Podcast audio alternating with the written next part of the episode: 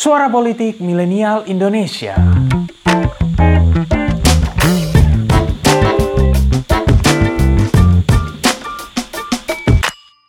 Kami juga kan sekolahnya ngebaur, nggak ada yang tempat yang sama gitu. Udah belajar untuk deket sama yang lain juga, jadi nggak ada pengalaman-pengalaman yang buruk entah apa karena masalah minoritas nggak ada. Perkenalkan Monica Yunita, salah satu warga keturunan India yang ada di Kampung Madras Medan, Sumatera Utara. Ia adalah generasi ketiga dari orang-orang India yang ada di wilayah tersebut yang hingga kini sering disebut sebagai Little India of Medan. Nyatanya, keberadaan komunitas keturunan India telah menjadi bagian penting dari sejarah peradaban Indonesia, bahkan nama negara ini berasal dari kata Indus dan Nesos yang dalam bahasa latin artinya Kepulauan India. Hmm. Well, kita juga tahu nama-nama beken macam Ayu Azhari atau orang terkaya nomor 5 di Indonesia, Sri Prakas Lohia, sebagai beberapa di antara orang Indonesia berdarah India yang terkenal di negara ini. Kita sudah pernah bahas sejarah orang-orang Arab, Tionghoa, dan Yahudi. Jangan lupa untuk cek videonya jika kalian belum menyaksikannya. Lalu, seperti apa sejarah orang-orang India di Indonesia? Get your coffee and let's get it started.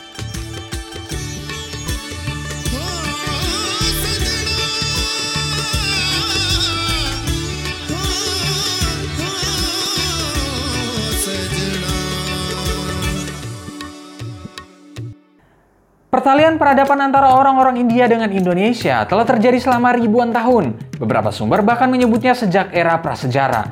Dalam kisah epik Ramayana misalnya, Pulau Jawa yang disebut Yawadwipa telah muncul di sana. Jika diperkirakan bahwa kisah tersebut muncul pada antara abad ke-7 hingga 4 sebelum Masehi, maka bisa dipastikan relasi telah terjadi sejak tahun-tahun tersebut. Sementara peninggalan keramik India dari abad pertama Masehi juga sempat ditemukan di Bali, hal yang kembali menjelaskan latar waktu hubungan tersebut. Kedekatan India dan Indonesia ini juga punya pertautan budaya yang sangat lekat. Pallavi Ayar dan Chin Huetan dari Milken Institute menyebutnya sebagai twins under the skin. Sebutan tersebut beralasan karena Indonesia menjadi bagian dari Greater India atau Akan Barat, istilah untuk wilayah-wilayah yang mendapat pengaruh kebudayaan India. Sejarawan India Sheldon Pollock menyebutnya sebagai Sanskrit Cosmopolis. Greater India membentang dari Asia Selatan hingga ke Asia Tenggara, termasuk hingga ke Filipina dan Indochina. Pengaruh tersebut juga bisa dilihat dalam bahasa serta aksara Sanskrit atau Sanskerta yang mirip-mirip digunakan di beberapa negara seperti di Thailand, termasuk juga dalam aksara Jawa. Hmm, Sanskerta ya, bukan Santobias. Peneliti asal Prancis Georges Couet bahkan menyebut ada istilah Indianization atau proses menjadi India dalam budaya, misalnya pengadopsian sistem kasta yang disebut pernah ada di Jawa, Bali, Madura, dan Sumatera.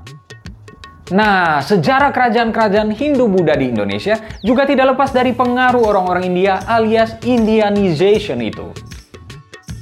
Ada beberapa teori tentang masuknya agama Hindu ke Indonesia, misalnya yang dibawa oleh orang-orang dari India, utamanya dalam relasi dengan empat kasta, Brahmana, Satria, Waisa, dan Sudra, di mana orang-orang dari kasta-kasta tersebutlah yang dianggap bertanggung jawab atas masuknya Hindu ke Indonesia.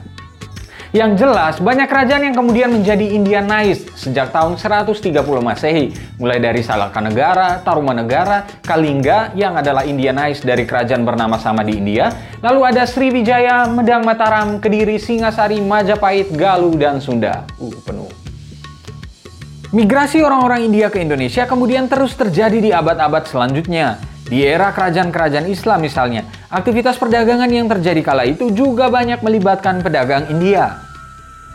Hubungan kemudian menjadi intensif setelah negara api menyerang. Uh, eh, maksudnya penjajah Belanda datang ke negara ini.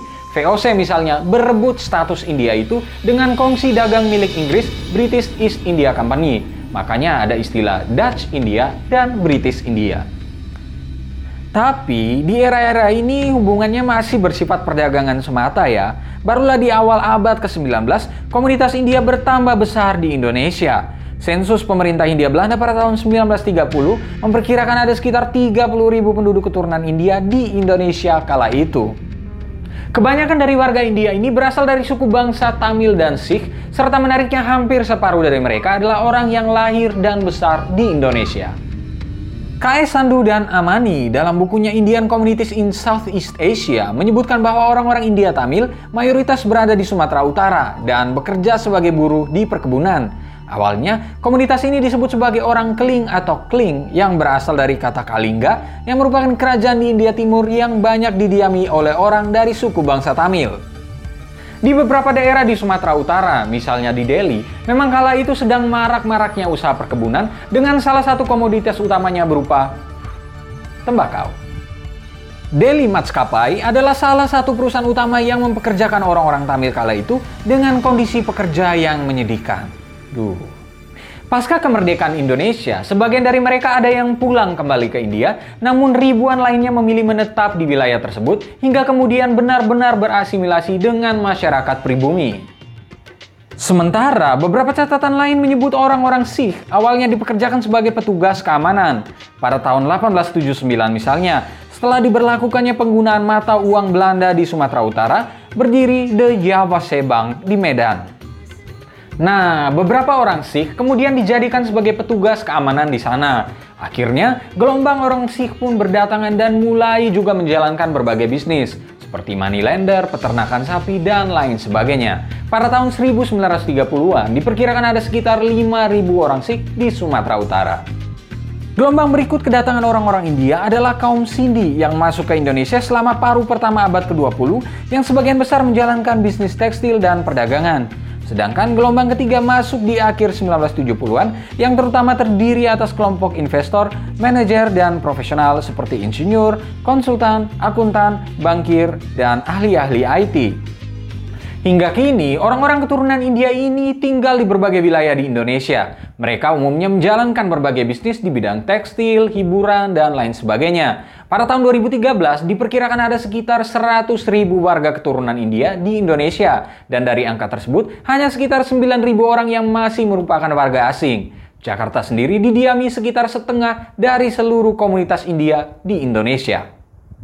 Tokoh-tokoh keturunan India juga tersebar di segala lini. Selain Ayu Azari dan saudara-saudarinya, serta Sri Prakas Lohia yang mendirikan Indorama Group, ada beberapa pengusaha lain, misalnya Sinivasan Marimutu dengan Tex Mako Group, Mital dengan Ispat Group, Rampun Jabi yang membangun kerajaan industri film, dan Haris Lasmana yang menjadi salah satu pendiri Cinema 21.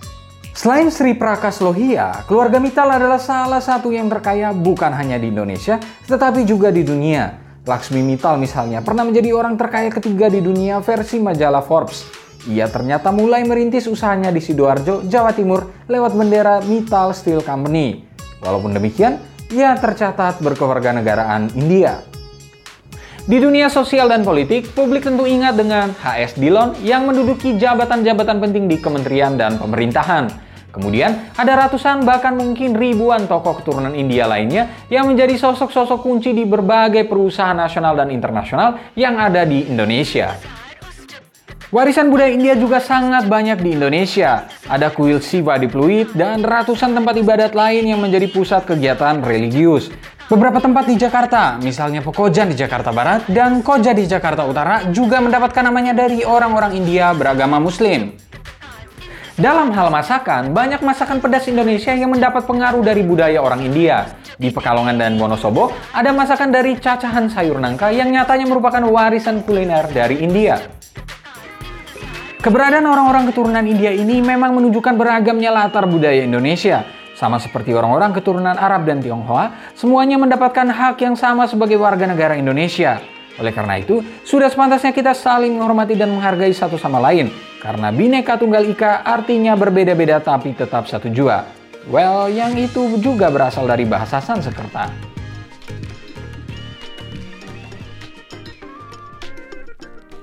Terima kasih telah mendengarkan episode kali ini. Nantikan episode-episode selanjutnya dan jangan lupa untuk kunjungi pinterpolitik.com untuk dapatkan informasi seputar fenomena politik di Indonesia. See you next time and bye bye.